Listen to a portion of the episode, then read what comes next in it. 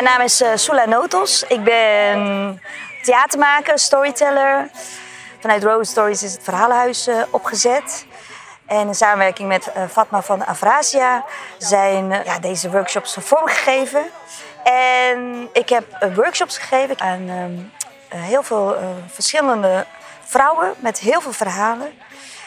En ik zou willen dat iedereen deze verhalen zou horen. Vooral mensen die meningen hebben over andere mensen die ze niet kennen. Die deze vrouwen niet kennen. Dat je hoort van, ja, het is gewoon universele drang naar vrijheid. Universele drang om gezien te worden en gehoord te worden. En dat is de kracht van storytelling. En uh, ik hoop dat jullie het uh, leuk vinden.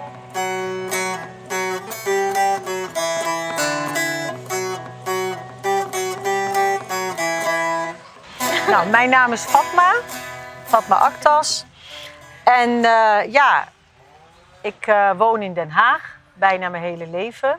Behalve dus tussen, me, tussen 7 en 9 niet. Dat zijn twee jaren die ik heb gemist van Den Haag. Op zich niet erg, want ik had daar best wel uh, naar mijn zin. Als klein meisje was ik heel rebels. Dus thuis eigenlijk de zwarte schaap van de familie. Uh, ja, ik, ik, was in protest tegen alles wat uh, met onrecht te maken had.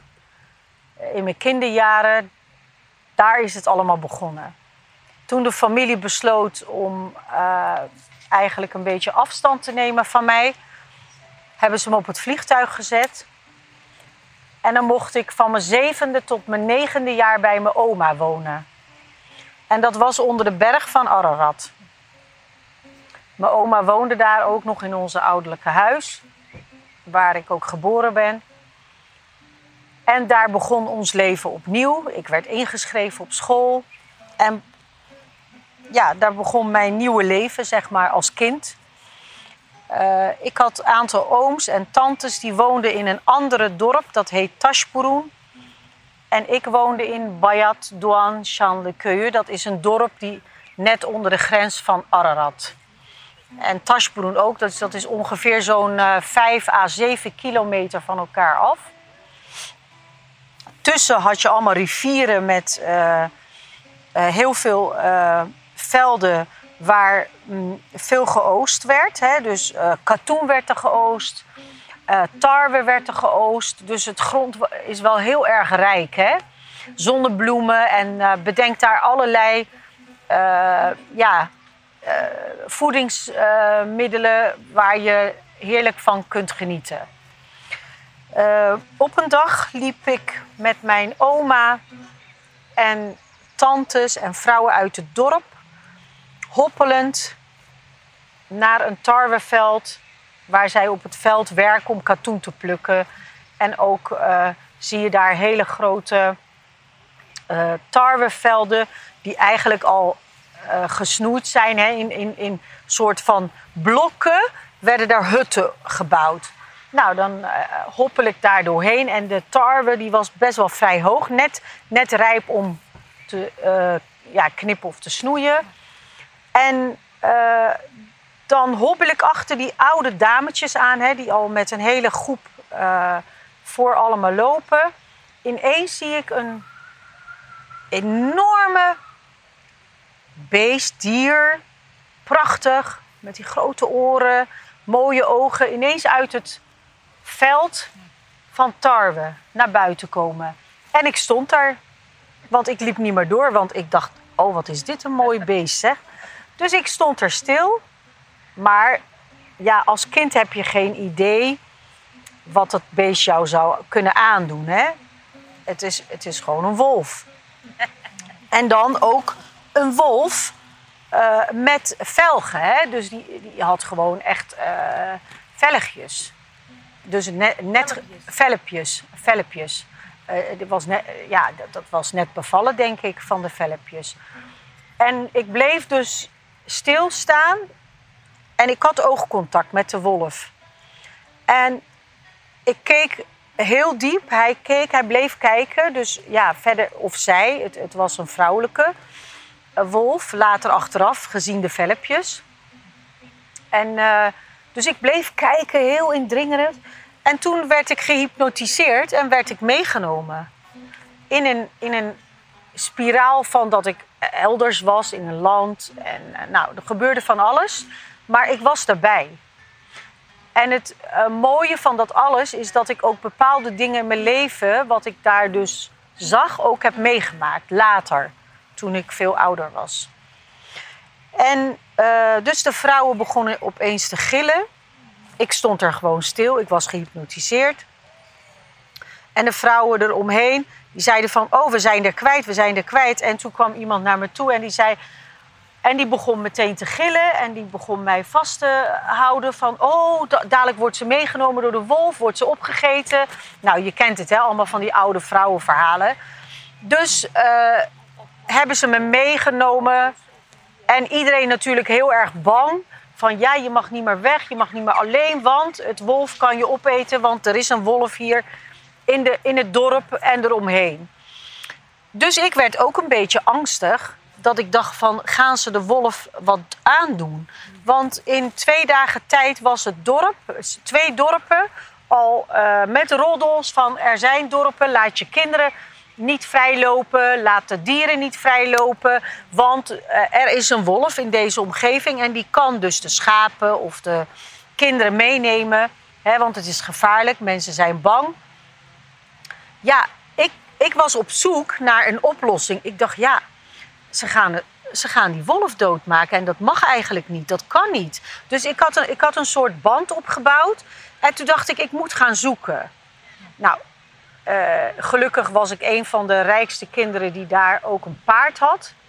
Uh, mijn oom had ook een uh, paarden, een soort manege waar ze op het land werkten.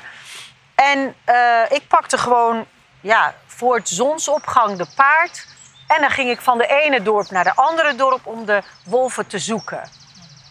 En toen kwam ik langs een heel groot, ja, zo'n zo'n kudde wat ze hebben opgebouwd hè, van tarwe.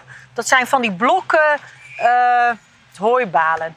Nou, en opeens zag ik in het verte de wolf. Ik dacht, oh, dan heb ik hem gevonden. Dus ik ga met mijn paard daar naartoe. Kan je je voorstellen, een kind van zeven, hè? Tussen zeven, acht, zeven en half. Gewoon op de paard van de ene natuurgebied naar de andere. Geweldig was het. Nou, zo'n soort Pipi Langkous, weet je wel. Je had helemaal geen uh, rekening met niemand te houden. Was de leukste jaren van mijn leven, moet ik zeggen hoor. Die uh, twee jaren dat ik daar was. Uh, lekker veel vrijheid in de natuur. Dus ik had ook geen mensen die mij dingen oplegden. Dit mag je niet, dat mag je niet. Nou, ik deed gewoon waar ik zin in had. En ik stapte, ik ging met de paard daar naartoe. Maar de paard ging niet dichterbij, hè, want die bleef eigenlijk op een afstand, omdat hij dan een beetje ja, een gebaar ging maken van ik wil daar niet naartoe. Dus ik zette mijn paard af, ik stap af en ik loop naar de wolf toe. En daar zie ik die velpjes. Allemaal kleine velpjes. Maar ik had ook angst, want de, wolfjes zou, ja, de wolf en de velpjes zouden eigenlijk doodgeschoten worden door de dorpslui. Omdat ze dachten van, ja, de wolf neemt al die kinderen mee, of de schaapjes of de lammetjes. Dus wat we gaan doen, is de wolfjes uh, afmaken. Hè? Dus echt, uh, ze waren op pad om de wolfjes dood, dood te schieten. Dus ik ga een verhaal tegen de wolf vertellen, daar met die velpjes. Ze, uh, ze, willen jullie dit aandoen, ze willen jullie vermoorden. Uh, ik wil dat jullie hier weggaan. Als ze jullie vinden, gebeurt er wat. Dus ik, als kind had ik gewoon een heel gesprek met die wolf. Dus ik pak een uh, velpje en die neem ik mee naar de rivier van Aras. De Arasrivier, dat is een heel bekend rivier. Dat zit tussen Nachtjewan, tussen Iran, tussen Armenië. Nou, en, en dat rivier, dat komt wel eens, het water loopt wel eens hoog op. Maar op dat moment was het water nog heel, uh, nou, heel rustig. Dus ik pak het velpje op en het wolfje pakt het andere velpje op.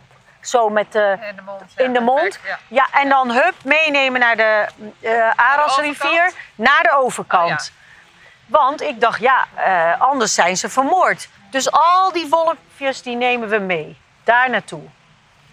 En op een gegeven moment was het wolfje uh, bij de Arasrivier aan de overkant. Toen heb ik rust kwam ik terug in het dorp, op de paard, weer naar het dorp. Ja, kwam ik bij mijn oom thuis en iedereen natuurlijk op zoek naar Fatma, want het uh, zon was al een beetje uh, ondergegaan. En waar is dat kind? Hè? Is ze verdwaald? Waar is ze weer nu naartoe? Nou, toen kwam ik thuis en toen zaten ze allemaal op mij te wachten. En de vrouw van mijn oom had gekookt, maar die begon zo vreselijk te klagen. Maar zij klaagde ook echt heel erg. En toen dacht ik, nou, ik ben haar gewoon zo zat. En dat was een grote pan. Nou, nog groter als dit. Nouri kent het verhaal. En Nouri kent die mevrouw ook. Dus ineens heet gekookte pan met kuftes. Kuftes zijn die gehaktballetjes, Oh, die grote. Dus ik pak de pan en ik was het haar gewoon zat. En ik pak die panbeet en ik draai hem zo op de kop. Ja. En toen, eh, ja, toen eh, was het allemaal natuurlijk eh, niet zo leuk. En nou, toen ben, ik naar, toen ben ik naar buiten gelopen. En ben ik op, de, ja, op zo'n stenen rots gaan zitten. En gewoon een beetje zo om me heen kijken. Nou, en toen kwam mijn oom, mijn lievelingsoom. Dat was de broer van mijn moeder. Die kwam naar mij toe en die zei: Ja, weet je, het is altijd wel moeilijk hè. Als je vader en moeder mist. Je bent in een, eh, hè, in een andere omgeving. En, eh, want eh, die tante van mij die had natuurlijk mijn oom opgestookt van we moeten haar terugsturen naar Nederland. En toen zei ik tegen mijn oom: Oh nee hoor, ik mis niemand. Ik mis, eh, ik, ik mis alleen de natuur hier. Nee hoor, ik wil niet terug. Mij niet terugsturen hoor, naar mijn ouders. Nee, want ik wilde helemaal niet terug. En, eh, ja, en toen zei mijn oom: Nee, als jij het niet wil, ga je gewoon niet terug. Dus ik ben daar tot mijn negende gebleven. En de wolf? En de wolf was weg. Ja, naar de overkant. Ja. Maar het is altijd wel in, in veiligheid is de wolf eh, naar de overkant geplaatst. En ik heb de wolf en de velpjes gered. En sindsdien heb ik toch wel een beetje een band met dieren. Want als ik wel eens in een eh, grote dierentuin ben, laatst met mijn zoon, een jaar of eh, vijf geleden naar Denemarken en Zweden heb je ook van die grote dierenparken. En daar waren ook wolven. En dan maakte ik van die wolvengeluiden en dan komen ze allemaal naar je toe. Oh ja, ja, ja. Wolf, whisperer. Ja.